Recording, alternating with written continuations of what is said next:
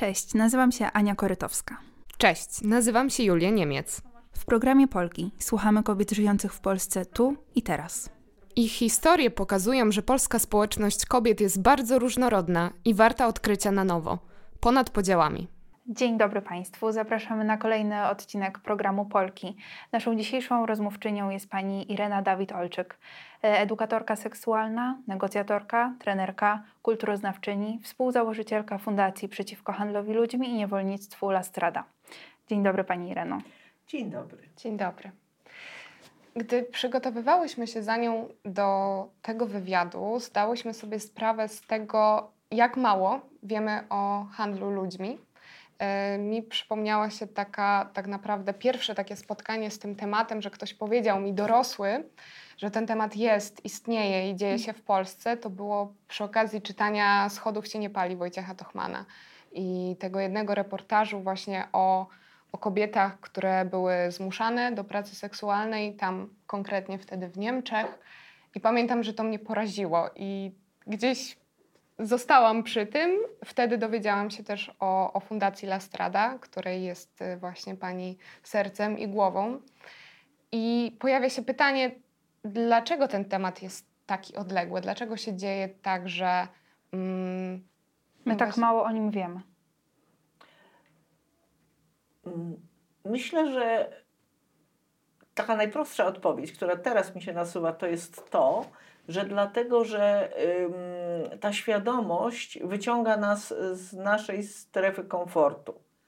Że my nie chcemy o nim wiedzieć, ponieważ to powoduje, że trzeba by coś zrobić, albo trzeba by nie kupować najtańszych pomidorów, tylko trochę droższe, a uczciwie wyprodukowane, albo tą fairtrade'ową czekoladę, albo trzeba by się zastanowić, dlaczego jak rano wchodzę do, kebab, do kebabu, czy kebaba, tego nie wiem, ale jak rano wchodzę sobie kupić kebab, to jest tam taki pan y, trochę zmęczony, pracujący gdzieś tam na zapleczu, a jak przychodzę przed północą, to on dalej tam jest. Nie? I czy to nie jest trochę za dużo pracy jak dla tego pana? I trzeba by po prostu w jakiś sposób działać, w jakiś sposób siebie kontrolować.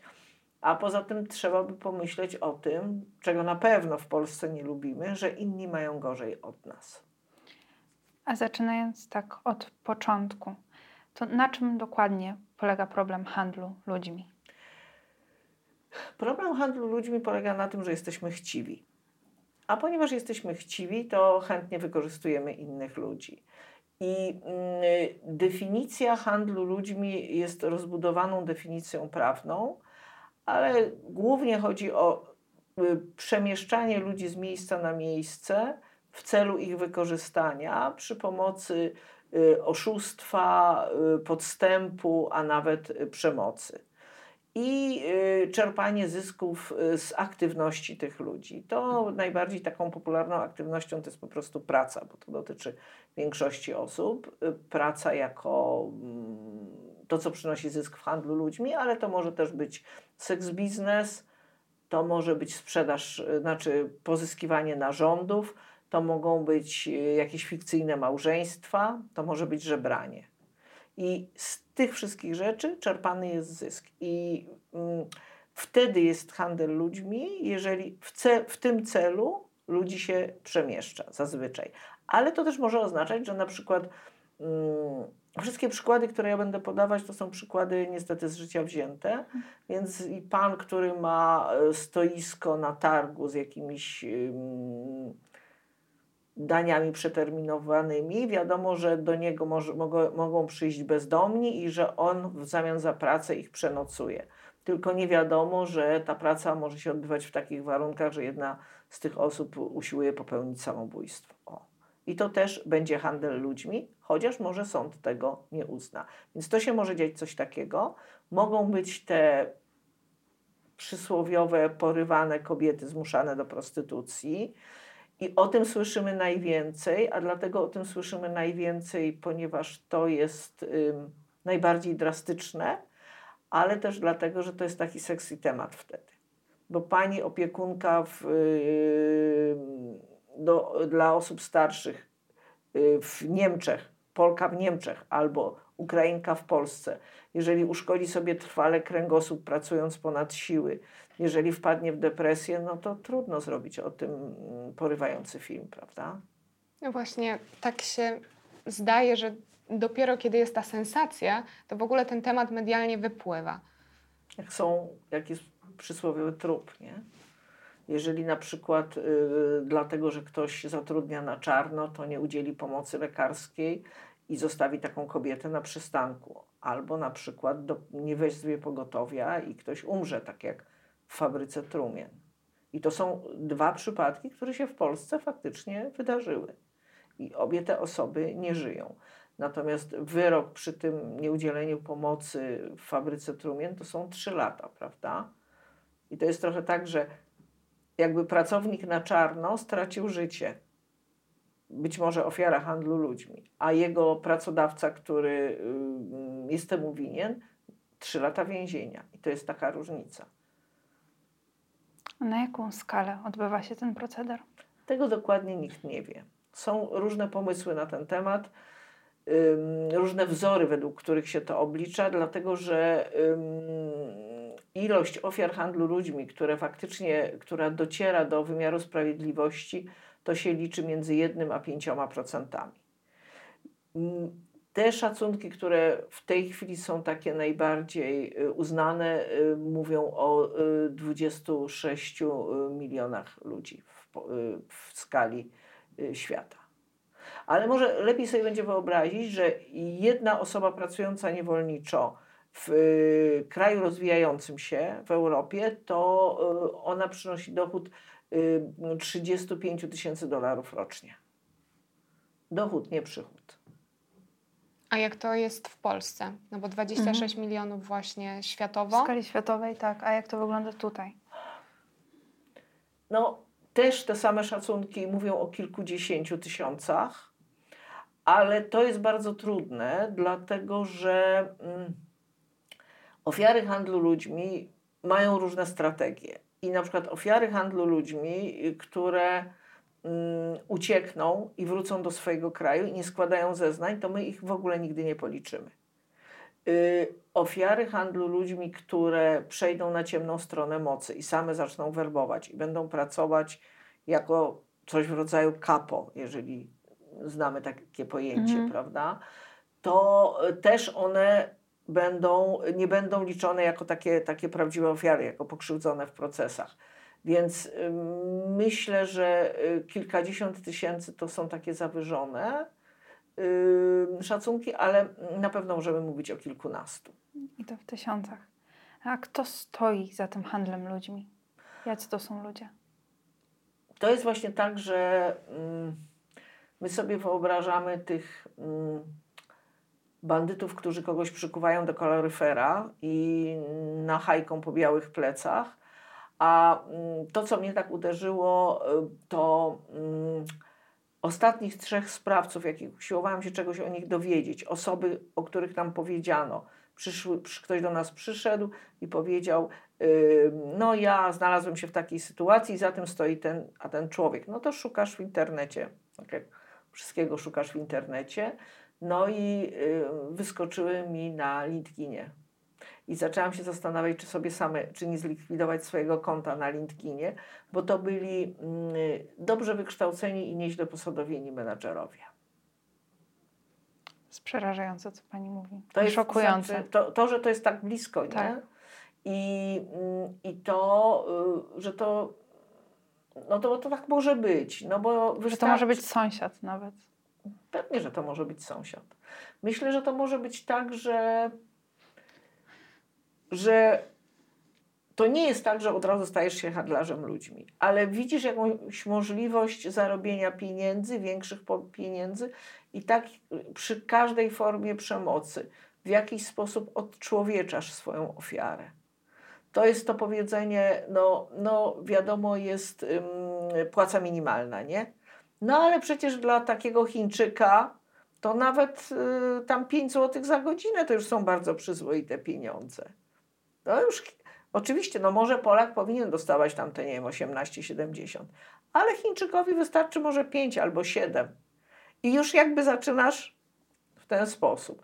No właściwie, mm, no tak, no są jakieś tam warunki, ale no, no nie przesadzajmy, że oni się tak muszą ciągle myć, woda droga, nie? I tak powoli, powoli jesteś w stanie Schodzić z jakichś standardów. odciąć, tak, i odcinać kolejne koszty, bo ym, my mamy takie tło malarskie i tam ym, ten hipotetyczny handlarz ludźmi mówi, chciałam tylko obniżyć koszty, prawda? I to są właśnie takie koszty i to jest, to jest tak, że ym, przychodzi taki człowiek i mówi ym, Yy, No dostarczę Wam pracowników, oni nie biorą zwolnień, oni mogą pracować wiele godzin, nie żądają nadgodzin i tak dalej. No i proszę bardzo. To jest dokładnie tak, opowiadała mi znajoma prawniczka, yy, która jest radcą prawnym w jakimś tam zakładzie i właśnie pan, pan jej powiedział, menadżer, że dostali taką propozycję, właśnie to będą pracownicy, którzy nie będą brali zwolnień, którzy będą pracować na zlecenie, którzy będą pracować tyle godzin, ile potrzeba za te same pieniądze. I, yy, no i yy, nie będzie też trzeba zbyt wielu formalności załatwiać i ona mu po prostu powiedziała, nie wchodź w to, nie? Ale ktoś w to wejdzie, to będzie miał jakiś głęboki kryzys. To jest jedna część tego handlu ludźmi, tak? tego procederu. Druga część to, tak jak pani mówiła, kobiety, dzieci. to jest dzieci nasz, nas najbardziej jakby uderza nas handel dziećmi do celów y, y, seks biznesu. Myślę, że Polska nie jest takim krajem, gdzie się, która jest jakby wybitna na tej mapie, z uwagi na fakt, że to dziecko rasy białej jest dużo łatwiej pozyskać na przykład w byłym Związku Radzieckim, prawda, bez śladu.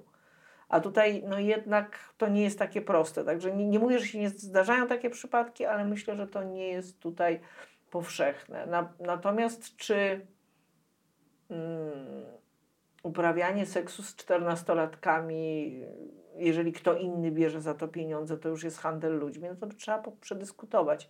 Natomiast na pewno nie jest, są, jeżeli chodzi o handel dziećmi, to nie jest handlem dziećmi adopcja z naruszeniem przepisów. Dlatego, że celem handlu ludźmi musi być zysk. Więc jeżeli ktoś nawet zapłaci pieniądze, ale po to, żeby dziecko wychowywało się w rodzinie, to nie będzie to handel ludźmi. Będzie to inne przestępstwo. Prawda? Będzie to, to właśnie ta adopcja z naruszeniem przepisów. Bo celem musi być wykorzystanie.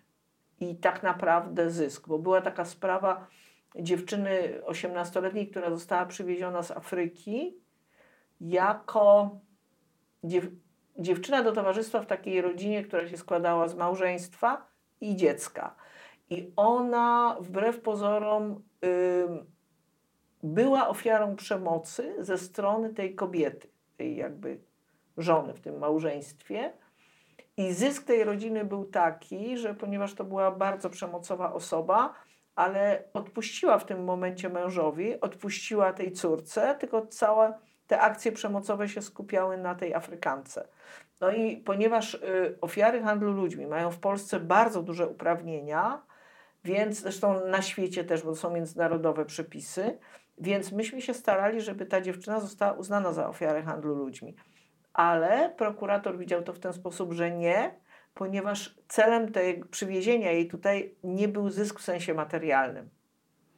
A jakie to są, e, to są przywileje albo jaki to jest status ofiar? Uprawnienia. Uprawnienia, tak. Osoba, która y, zostaje uznana za Mhm. potencjalną ofiarę handlu ludźmi, jej pobyt zostaje zalegalizowany, ma prawo do pomocy społecznej i przez trzy miesiące ma tak zwany czas na zastanowienie. Czyli może spokojnie zastanowić się, czy chce zeznawać, czy chce wracać do domu, co się dalej wydarzy.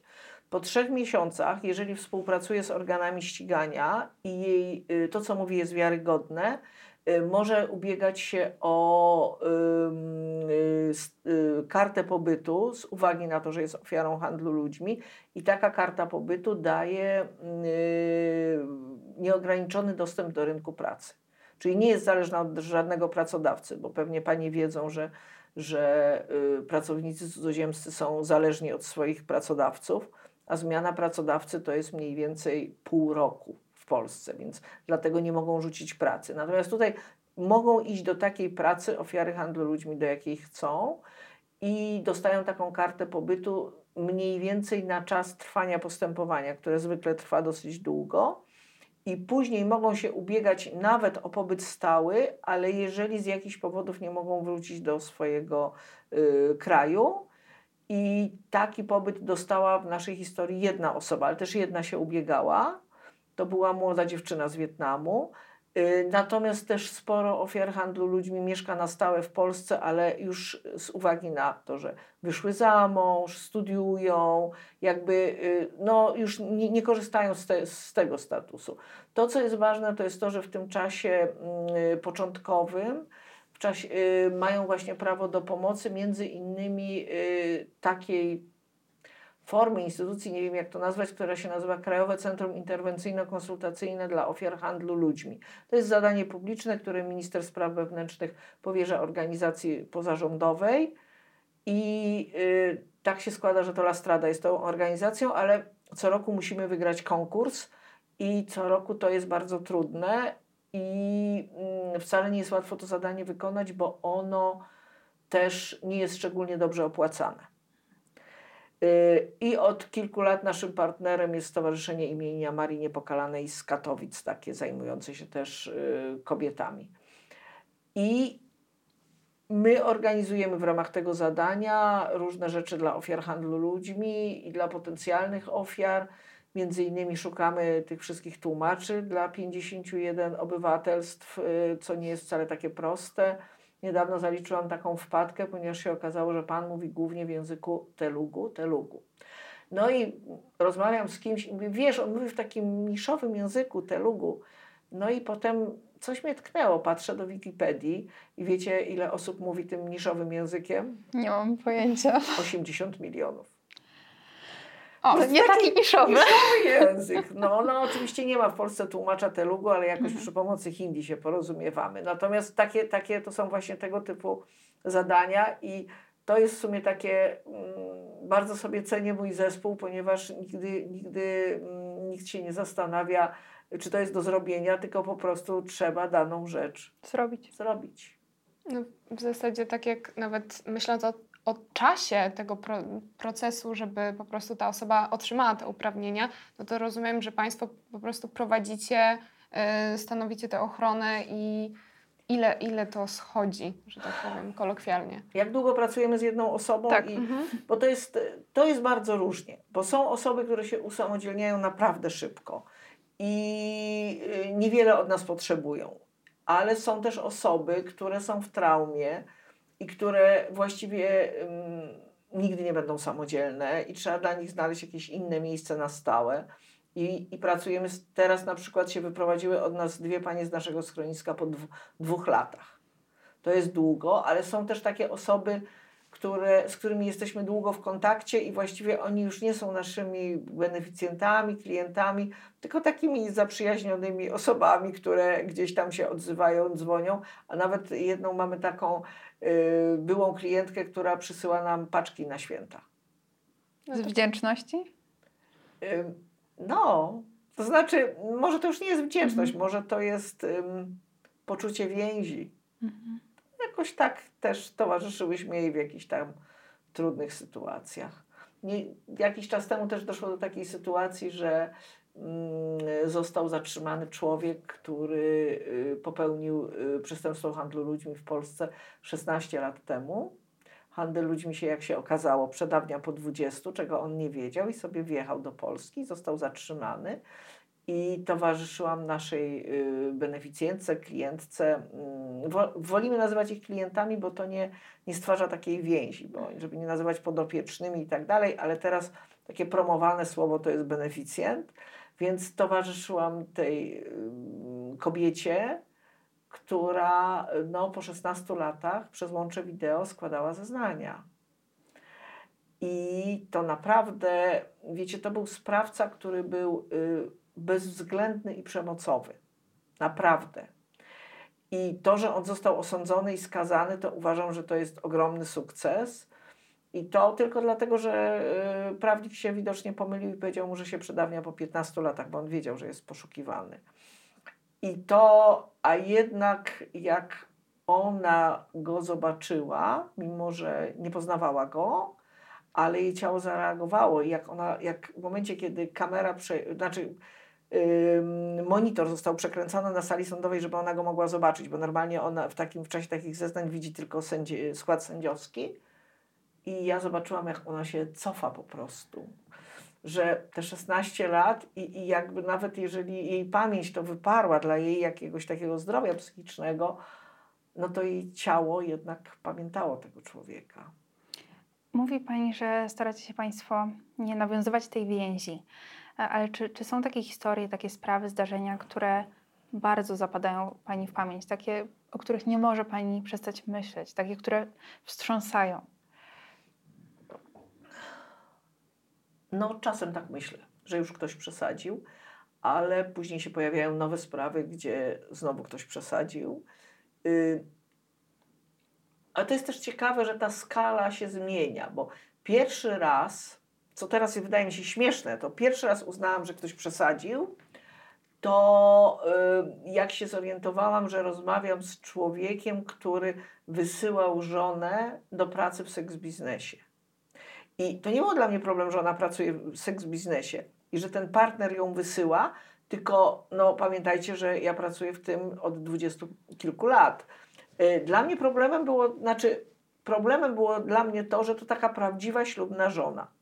Że jak on zaczął podawać nazwę, że ona ma jego nazwisko, bo, no bo jeszcze, żeby tak konkubinę wysyłał. Ale taką żonę ślubną, może w kościele brali ślub, a oni mieli taki układ, że on się zajmował dziećmi, a ona jeździła i zarabiała w prostytucji. I on się zaniepokoił, ponieważ ona się przestała odzywać. I to mm, teraz mi się to wydaje bardzo zabawne, że no co to za różnica, czy żona, czy nie żona, ale wtedy no, ja jednak też musiałam kolejne swoje granice przekroczyć. Jestem absolutnie mm, przeciwna prostytucji osób nie mających y, 18 lat. Znaczy, uważam, że taką decyzję można podjąć świadomie, jak się jest osobą dorosłą. Natomiast wszelkie sprawy, tam gdzie to są osoby 16-letnie, pracowaliśmy z taką osobą, która kiedy miała lat 12, to sąsiad ją sprzedał do agencji. I to, co było w tym szokujące, to było to, że y, system w ogóle y, jej nie odnalazł. Ona miała y, skierowanie do domu dziecka. Sąd rodzinny skierował ją do domu dziecka, ale nie przyjechali. A jak przyjechali, to już jej nie było. I, i to jest, y, dwa razy mieliśmy do czynienia. Dru, druga, dru, dru, druga ta osoba wyjechała, jak była jeszcze młodsza, także wyjechała, bo y, wyjechała do Niemiec. I tam był taki problem, że jak ona wróciła, to y, nie miał kto potwierdzić jej tożsamości. I ona powiedziała, że nie skontaktuje się z rodziną, no bo de facto rodzina doprowadziła do tej sytuacji. No i kto ma potwierdzić, kto miał znać dziesięciolatkę w momencie, kiedy ona teraz jest osiemnastolatką. W końcu okazało się, że taką osobą może być jej nauczycielka ze szkoły podstawowej. I ona potwierdziła jej tożsamość. I dzięki temu ona mogła y, zafunkcjonować, dostać dokumenty i tak dalej.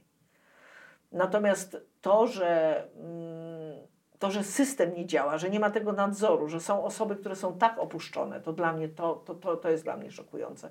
Takie historie pamiętam. No właśnie na przestrzeni też działania fundacji od, od lat 90. Czy widzi Pani mimo wszystko taką systemową zmianę na lepsze? Y, powiem tak. Pierwszą czternastolatkę, z którą mieliśmy do czynienia, y, odesłaliśmy do Bułgarii y, z biletem autobusowym pod opieką y, koleżanki prostytutki.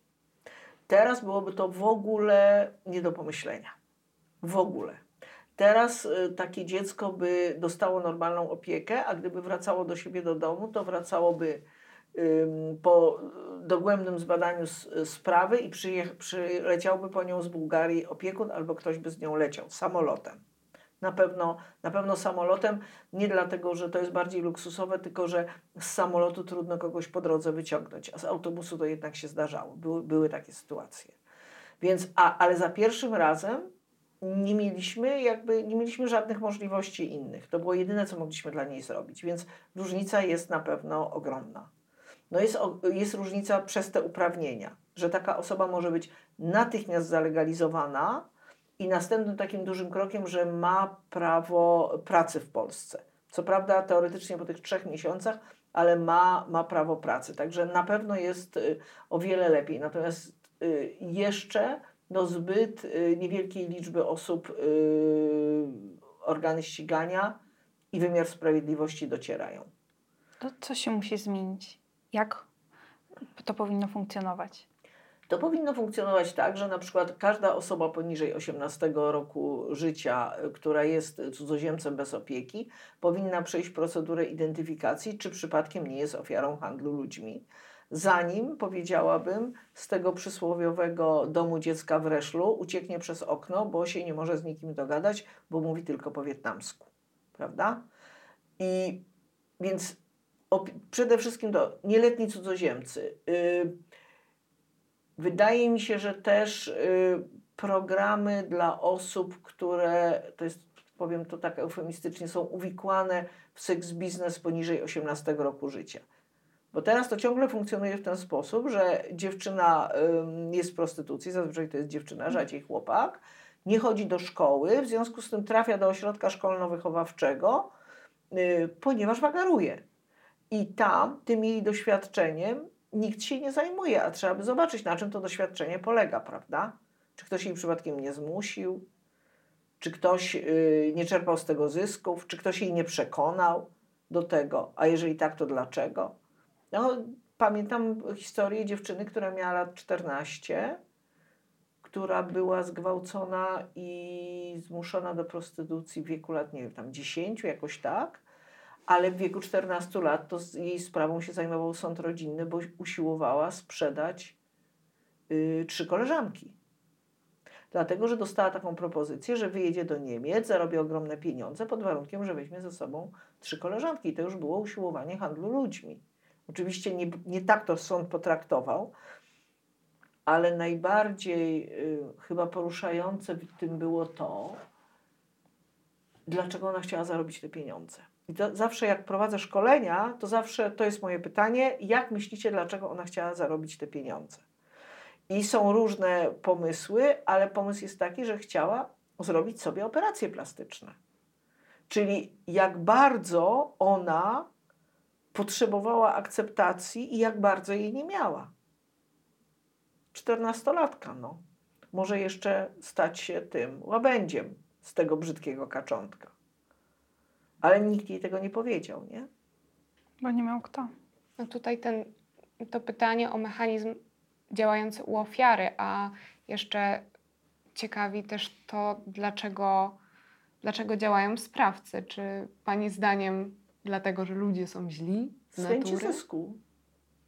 Myślę, że z chęci zysku, chociaż, chociaż niektórzy sprawcy, no tak jak na przykład Mirosław K., to jest taka znana sprawa, bo dotyczy warszawskich restauracji, to jak analizujesz to, to widzisz, że bardzo dużo uwagi poświęcał zapanowaniu nad tymi ludźmi, więc być może, być może coś mu też takie poczucie władzy, coś mu to może dawało, w jakiś sposób tego potrzebował. Takich sprawców. Pamiętam też takich sprawców, którzy zapanowali nad dwoma młodymi mężczyznami. I yy, jednym z takich motywów to było to, że oni yy, odcięli ich od wszystkich znajomych bardzo umiejętnie. A mianowicie najpierw kazali im tam pożyczać pieniądze, jakoś to, to jest długa historia, nie zmieścimy jej tutaj, ale bardzo ciekawa. I później doprowadzili do tego, że oni się nie mogli zwrócić do żadnych znajomych, że to, totalnie byli osamotnieni, ponieważ byli u wszystkich zadłużeni. I jakby jedynym sposobem na wyjście z tej sytuacji było zrobienie tego, czego sprawcy sobie życzyli, czyli tu chodziło o przemyt narkotyków. I jednocześnie izolowali ich od siebie. No takie mnóstwo drobnych rzeczy i, i, i nigdy nie, ich nie y, bili, ale y, bili psa w ich obecności. Katowali psa. Czyli, Czyli pokazywali, dawali, dawali, dawali pokaz przemocy. Yy, no, WHO uważa, że patrzenie na przemoc też jest przemocą. I, i, I byli w tym bardzo skuteczni, ale jakby jak patrzę na to, że w kategoriach takich zupełnie neutralnych poświęcali mnóstwo uwagi tym, tym y, ofiarom swoim. Bo to też jest tak, że jeżeli masz do czynienia z osobą, której ktoś nie poświęca uwagi, masz nie, niedobór uwagi, to jesteś bardziej narażony na ludzi, którzy cię wykorzystają. Masz głód uwagi. Może nie uczuć, bo uczucia to jest duża rzecz, ale po prostu uwagi. Jak pani od lat, słuchając tych historii, e, jak pani się w tym odnajduje? Jak to wpływa na pani życie?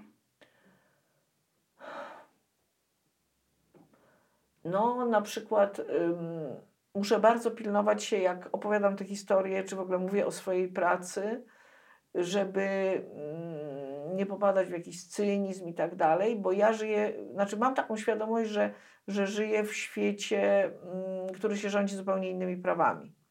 No bo jednak y, to jest praca, której poświęcam no, bardzo dużą część mojego życia. To się inaczej nie da. Po prostu inaczej to by nie działało. A tak to działa, ale, ale muszę mieć świadomość, że to jest taki trochę inny świat, że trochę to jest takie zejście do piekła, nie? Więc to, to, to, to, to, to jest tak, to wpływa.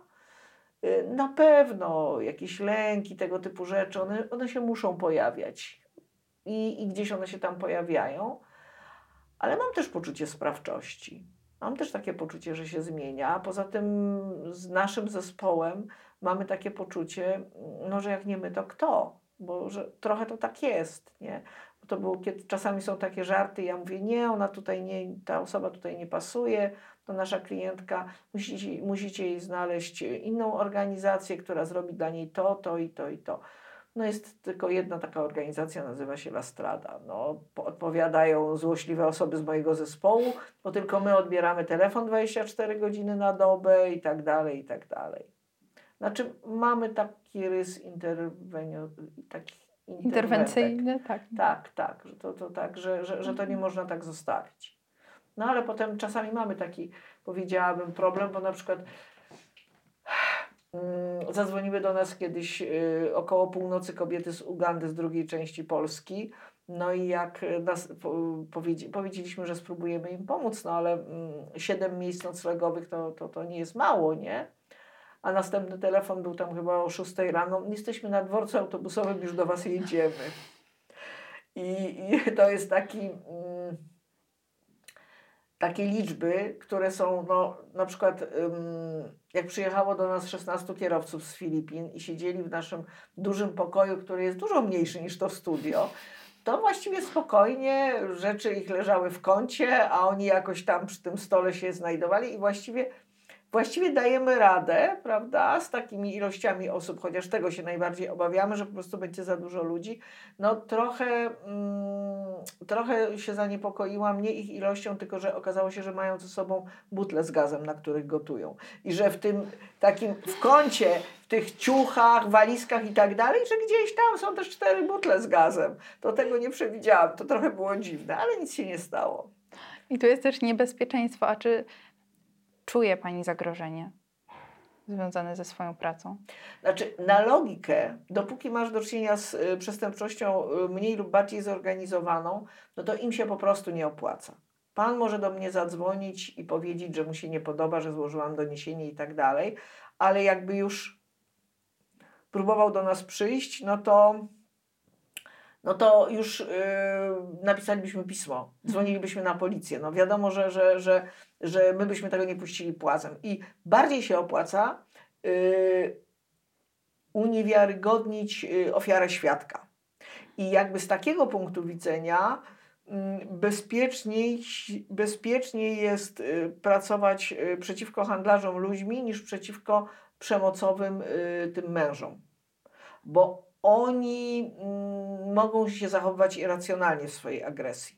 A tutaj jakby wiadomo o co chodzi, że trzeba osiągnąć zysk, a w razie czego i tak, jeżeli są tam jakieś mózgi dużo dalej, to te mózgi i tak nie będą o nic oskarżone, nikt nie wie jak się nazywają i, i ewentualnie te mm, płotki pójdą siedzieć. Więc z takiego punktu widzenia y, trudno mówić o tym, nie jest to tak bardzo niebezpieczne. Oczywiście chronię swoją prywatność, gdzie indziej jestem zameldowana, gdzie indziej mieszkam i niekoniecznie y, chodzę ciemnymi ulicami samotnie, Y, no bo ktoś może jednak bardzo mnie nie lubić, ale myślę, że, że, że, że bardziej właśnie tacy powiedziałabym ym, prywatni sprawcy przemocy mogą, mogą y, nie lubić pomagaczy.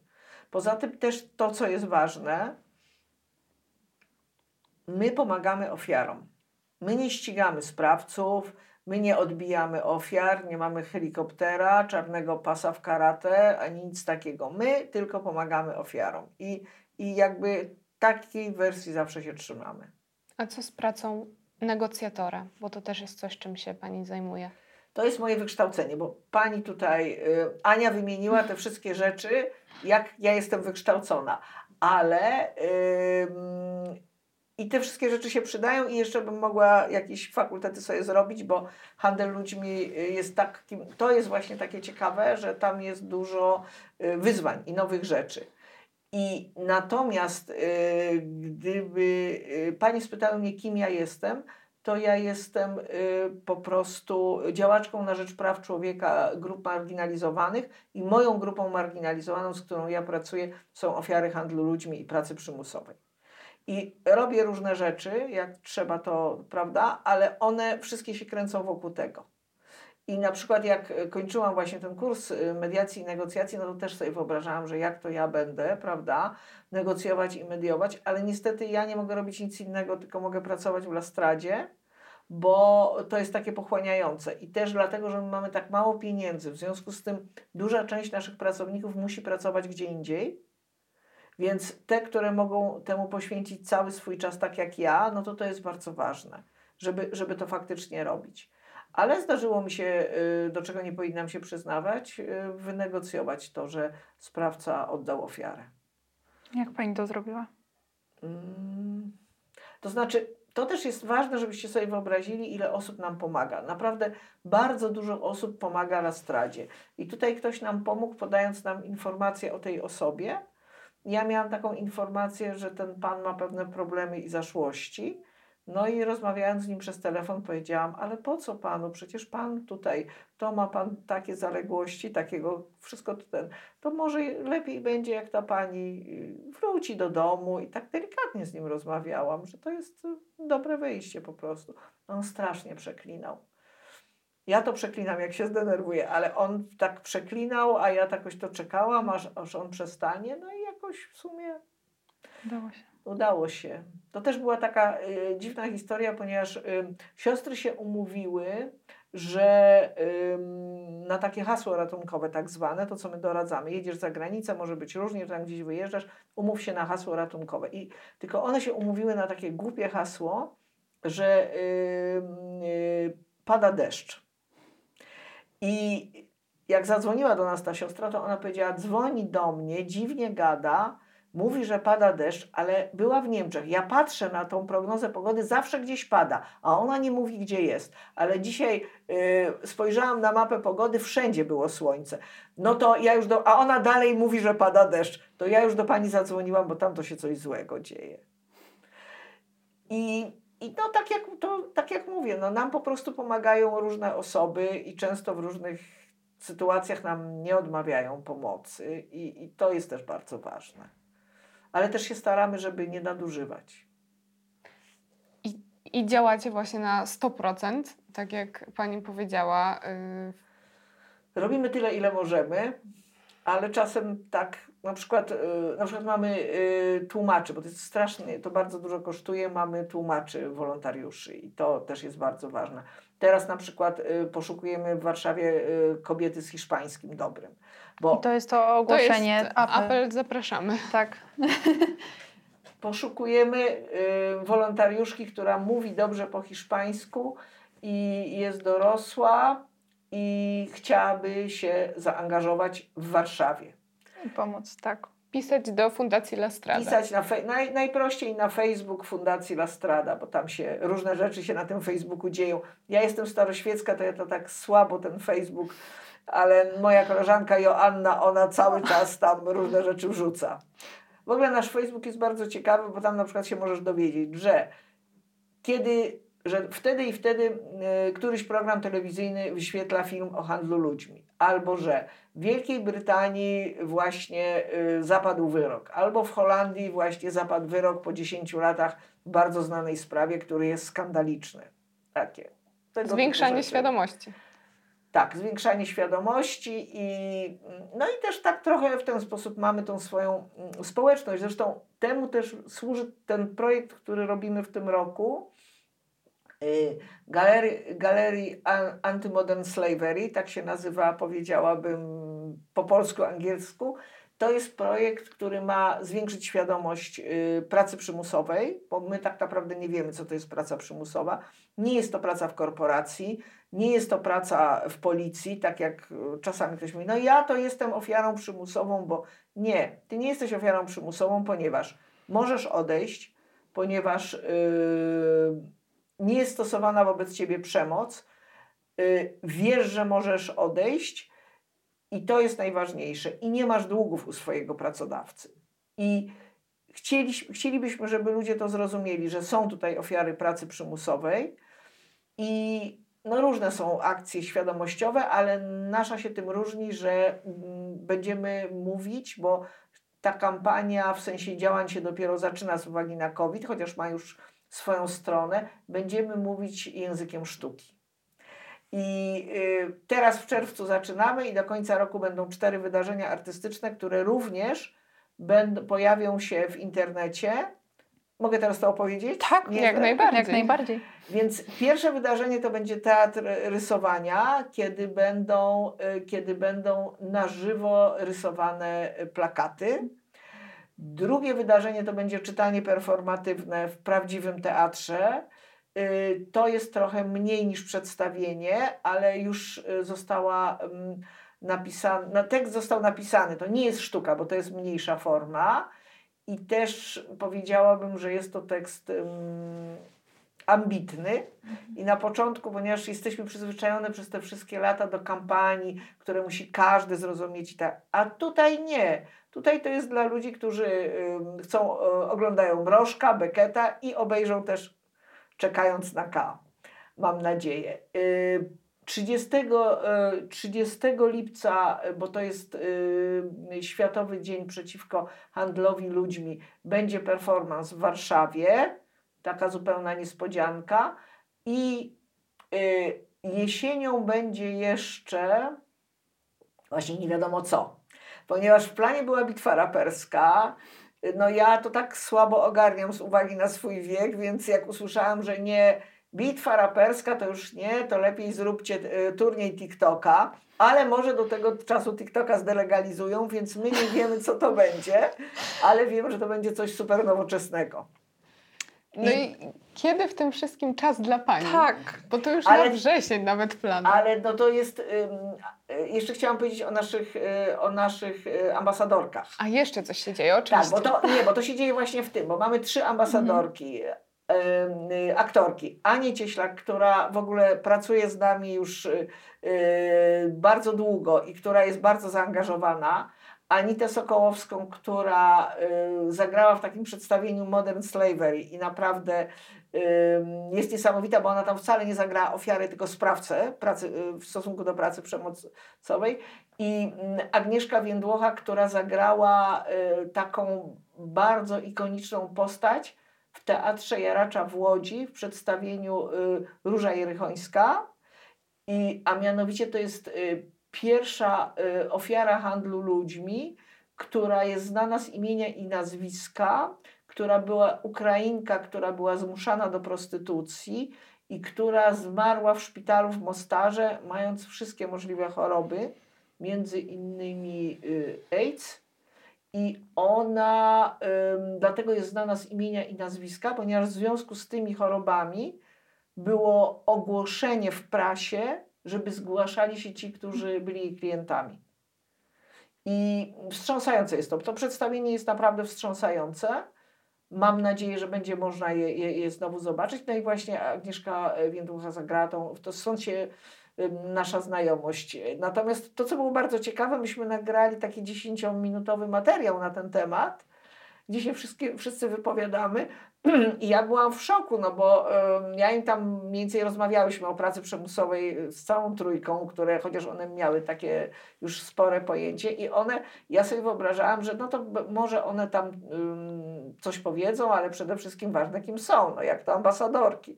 A one były tak dobrze przygotowane i po prostu tyle wiedziały o tej pracy, tak się obczytały i mają też taki y, bardzo silne takie poczucie sprawiedliwości w stosunku do tego. No więc y, będą też uczestniczyć w tych naszych wydarzeniach.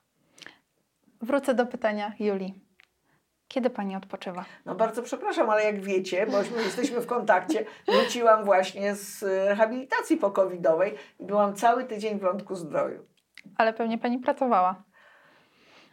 Na szczęście tam było słabo z internetem, ale, i, ale Ale to i tak nie były tak do końca, myślę, w czasy, tylko właśnie regeneracja po COVID-zie. Czy to można nazwać takimi pełnoprawnymi wczasami? Ale ja, ja mam taki zwyczaj, że y, ja zaczynam pół roku przed wyjazdem wakacyjnym go planować. I to są takie moje prawdziwe wakacje, ponieważ ja tam te wszystkie rzeczy, które my tam mamy razem obejrzeć, to ja je bardzo dokładnie planuję. I bardzo dokładnie je oglądam, łącznie z tym, że czasami y, planuję, z której strony pod jakiś obiekt y, należy podejść, żeby mieć odpowiedni widok na niego. I tak na przykład w y, muzeum w Bilbao myśmy do niego mieliśmy całą taką trasę, bo ona jest niesamowitym obiektem takiej nowoczesnej architektury. W jaki sposób my będziemy się do niego zbliżać? Najpierwśmy się zbliżali, potemśmy go okrążali i jak później do niego podejdziemy. I to jest e, tak by dla mnie to, no i poza tym to jest dla mnie taki prawdziwy odpoczynek, ja tam to, tego wszystkiego szukam. Yy, a poza tym, no ja też po prostu czytam książki. To jest odskocznie? Tak, tak, zdecydowanie. Zawsze czytałam książki, teraz też czytam książki. Yy, I czytam sporo kryminałów, bo tam się wszystko dobrze kończy, tylko zawsze sprawdzam, czy przypadkiem nie są o handlu kobietami. Bo tego tematu już jest przesyp. No bo po prostu nie musiałabym się jakoś odnieść, że Mhm. wiedział, nie wiedział. Poza tym ja mm, konsultuję różne takie, czy filmy, yy, nawet Watachę konsultowałam, więc ja po prostu wiem, jak to tam, Mhm. wiem to od Tak. środka i to nie byłoby śmieszne, nie? No tak. Jak to działa? A to co ostatnio czytało Pani takiego, co pozwoliło się oderwać? Właśnie zabrałam ze sobą yy, do lądka książkę, która nie tylko jest yy, moim zdaniem książką doskonałą, jest fantastycznie przetłumaczona, a mianowicie Zimę w Lizbonie. I to jest bardzo dobra powieść, przepięknie przetłumaczona, z tajemnicą. Zresztą ja, ja jestem zakochana w Lizbonie. To jest, nie jestem tu odosobniona, wiele osób jest zakochanych w Lizbonie, ja jestem jedną z tych osób.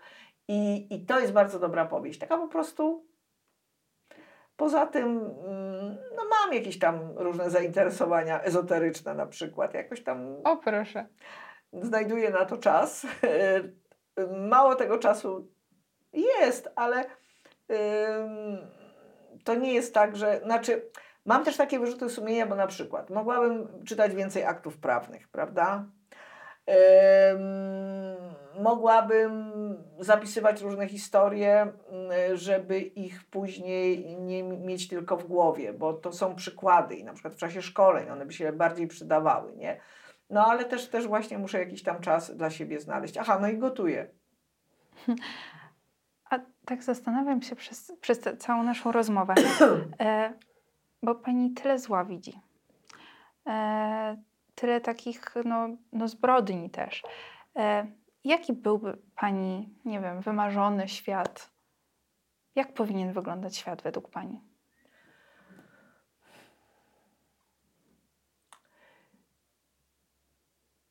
No,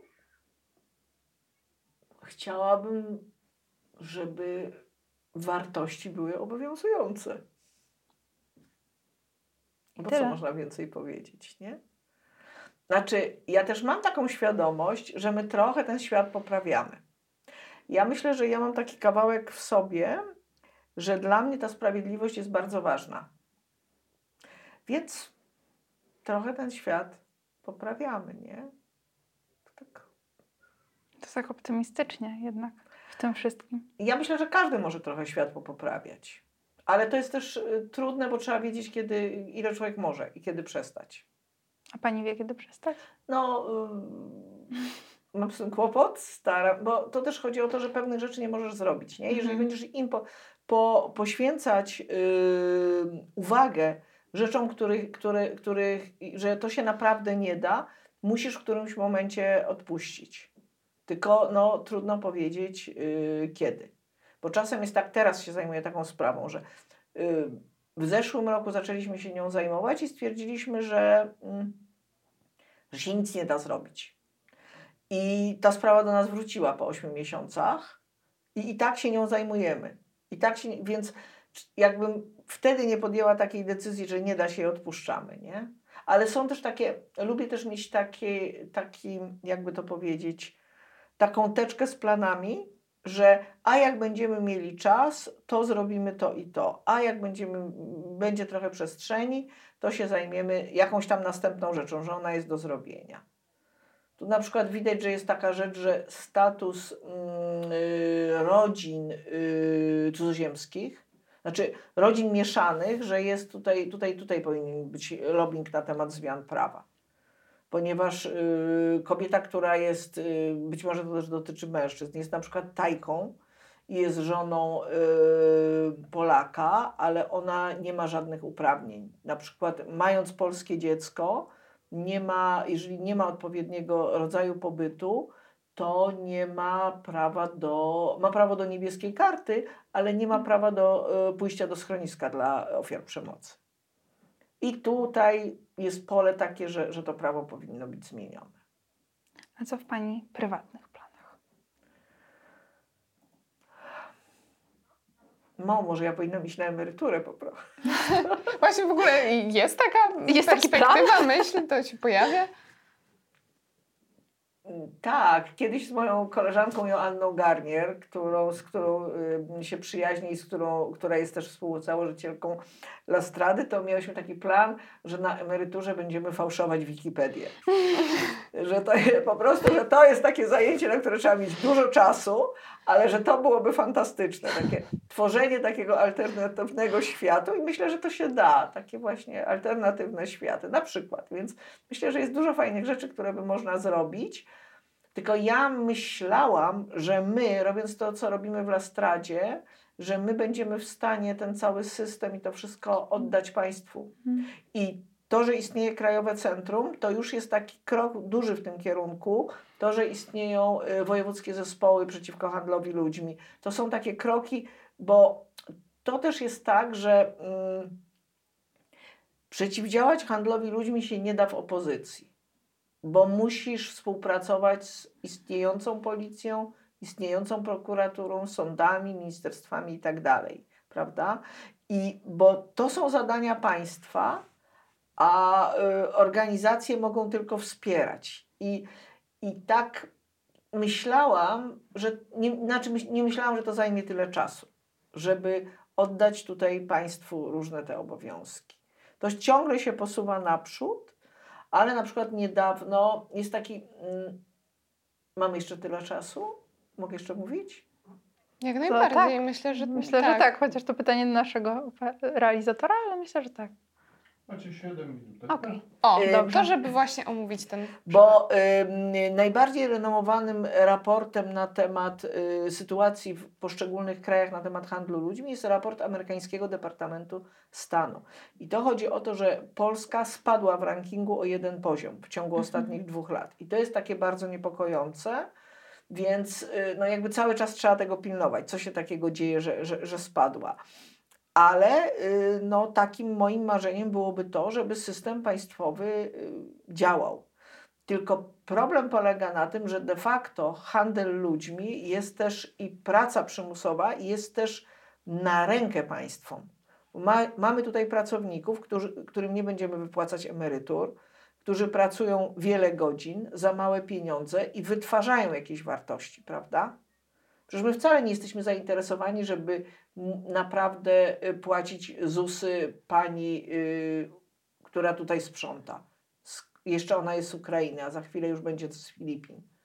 Więc jakby i jako społeczeństwo, i jako państwo czerpiemy pewne profity z handlu ludźmi, więc to jest taka, że to się tak przesuwa, że no takie drastyczne formy to nie, ale, ale, ale tak naprawdę no to jest, jest nam to trochę na rękę. Więc dlatego cały czas z jednej strony z punktu widzenia praw człowieka musimy pilnować tego, ale z drugiej strony cały czas czujemy, no jednak no, no idziemy i chcie, chcemy te tanie pomidory kupić, nie? Przyzwolenie.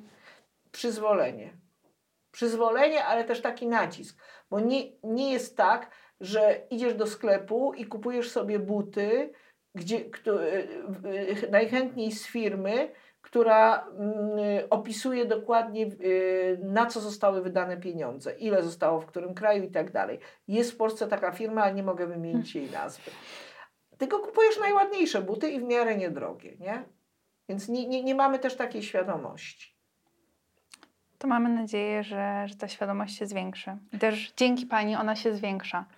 Tak bym chciała, żeby było i też widzę, że mm, młode osoby, one są y, często bardziej zasadnicze. Że są gotowe też właśnie kupić jednego pomidora zamiast dwóch, ale żeby on był, żeby to wszystko było tak jak trzeba. Więc myślę, że, że, że, że, że, więc, że to mm, nadchodzące pokolenia będą to lepiej rozumiały i nie będą miały zgody, a przynajmniej część z nich. I tak optymistycznie kończymy tę rozmowę, ale Za którą bardzo, bardzo, bardzo, bardzo Pani dziękujemy. dziękujemy.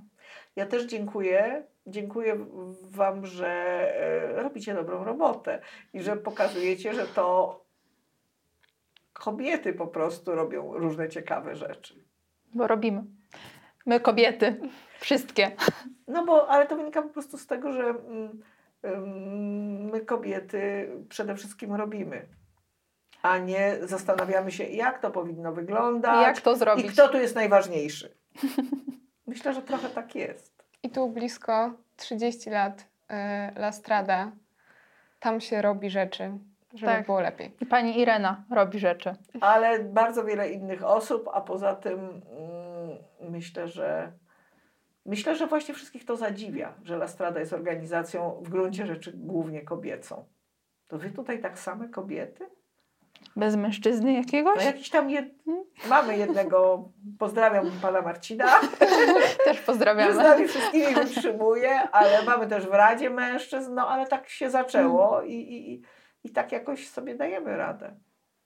I mamy nadzieję, że będziecie dawać radę jeszcze przez wiele, wiele lat. Bardzo dziękujemy. Dziękujemy. Bardzo.